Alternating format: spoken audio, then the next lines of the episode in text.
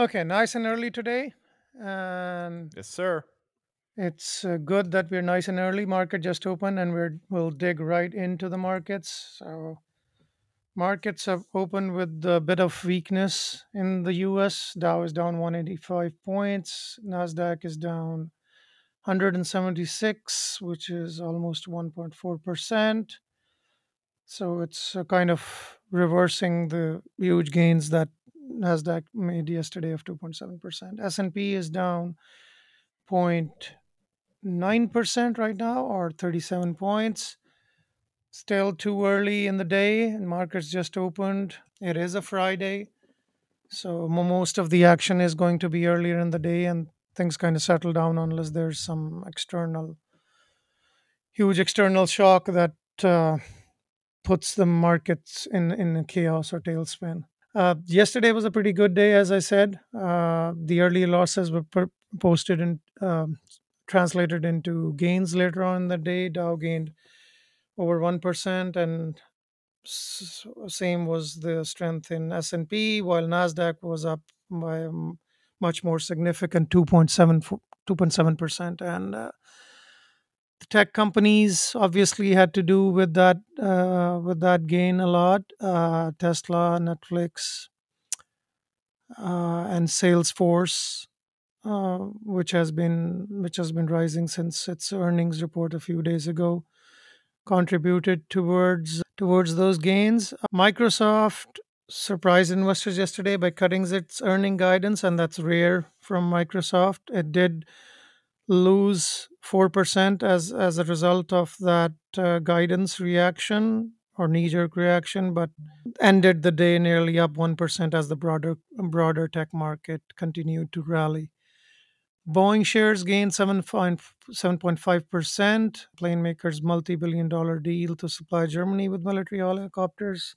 Actually something else is interesting today and that is after moving up yesterday tesla is uh, kind of under pressure. It was certainly under pressure pre-market. I'm just going to look what it's uh, doing right now before I let you know why it's doing that. So Tesla is down almost 6% as the market has opened and one of the reasons why it's it's uh, weakening so significantly today is that Elon Musk yesterday announced that the company was probably going to be cutting staff by around 10%. Obviously with the no surprise that the economy is going to probably slow down with the higher interest rates. And Elon Musk, in his typical fashion, said that he had a super bad feeling about the economy. And no surprises there. Everybody has a super bad feeling when the interest rates start starts uh, start to go up. So the company has basically 99,000 employees right now, and that would probably translate into around 10,000 people losing their jobs. And this is this announcement announcement came on the back of another announcement where he said no more work from home guys. Everybody at tesla needs to come and work at the premises. So Hmm. tesla is under pressure after those two significant developments and since it's a pretty big component of the major indices that's why we're seeing some broader weakness in in the dow and nasdaq. So they're as I said, uh, they've opened weaker and they're they're still weakening further. Still too early. We'll see how things go from here. But overall, the market seems poised. Unless there's a complete meltdown today, the market seems that it's going to uh, it's going to close the week on a positive note, That's nice to hear. the- which is nice to hear. Markets do have a mind of um, their own, and when when I say complete meltdown, is there are so many things going around in the world and any one black swan event can really trigger a reaction in on one direction or the a other. bit of a powder keg, yeah. I would say. so that's uh, that kind of thing can uh, can happen. Having said that i do post some market mover stock symbols earlier in the day just before we start this podcast so you can look at what what market uh, what stock symbols are really moving the market that particular day and with what kind of volume. So you can make make a better decision on those. And also we are planning to forward you to one of the sister concerns that we have with, who are stock specialists. So going forward, uh, and next week we are going to be doing that, and also there might be a format change of how we bring information to you. And uh, yeah, we've got some pretty exciting developments coming down the pipe for our show, for our delivery methods, and how we bring this information uh, to you, our audience, and in the most timely and effective manner possible. So we will obviously make proper announcements and send links to everyone as uh, the case arises. But we are looking at moving into having a Twitter Spaces on our Technicity Mag handle. And we are also experimenting with a Discord as an opportunity for uh, more in depth and ongoing discussions in addition to our podcast. So we plan to keep doing this podcast as well. But uh, in the interest of time and delivering information to you in the most timely fashion possible, we think that uh, Twitter Spaces may be a good place to do the market report uh, as soon as or very shortly after the U.S. markets open at 9:30 a.m. Eastern Time, and uh, we hope that will improve our um, ability to provide you with information uh, when you need it because obviously this is uh, you know trading intel whether it be in stocks in forex or in crypto time is of the essence. So obviously even three hour old information is probably not as much of use to you uh, on a Friday afternoon as it would be on a Monday morning.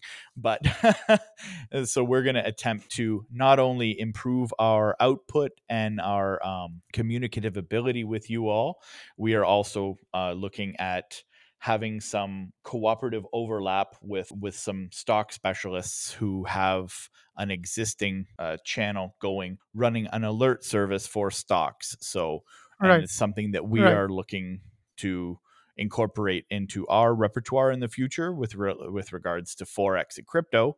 So we are going to look at uh, ways to cooperatively overlap with them and uh, and cross promote each other, with the interest, of course, in bringing our audience the best available information. Again, in the most timely fashion. So we will make more formal announcements as the functionality rolls out. Just quickly want to add about what uh, what oil is doing today. It's trading uh, higher at one seventeen dollars and thirty cents right now as we speak.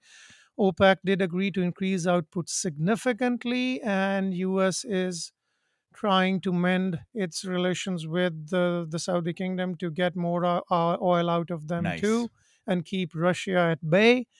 So far, this move hasn't really alleviated any any pressure it seems and and the oil continues to uh, move higher as as we as as I said earlier it's trading at 117 dollars right now and uh, the support level is its previous swing low at 115.20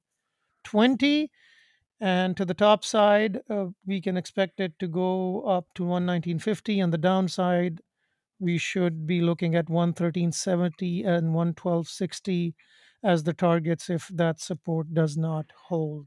So oil stays stronger, although some some some of the supply chain pressures might be alleviating with those moves, but nonetheless, it it's uh, the prices remains elevated and just quickly want to look at uh, if there is any significant move in in gold. It's moved up a little bit from yesterday.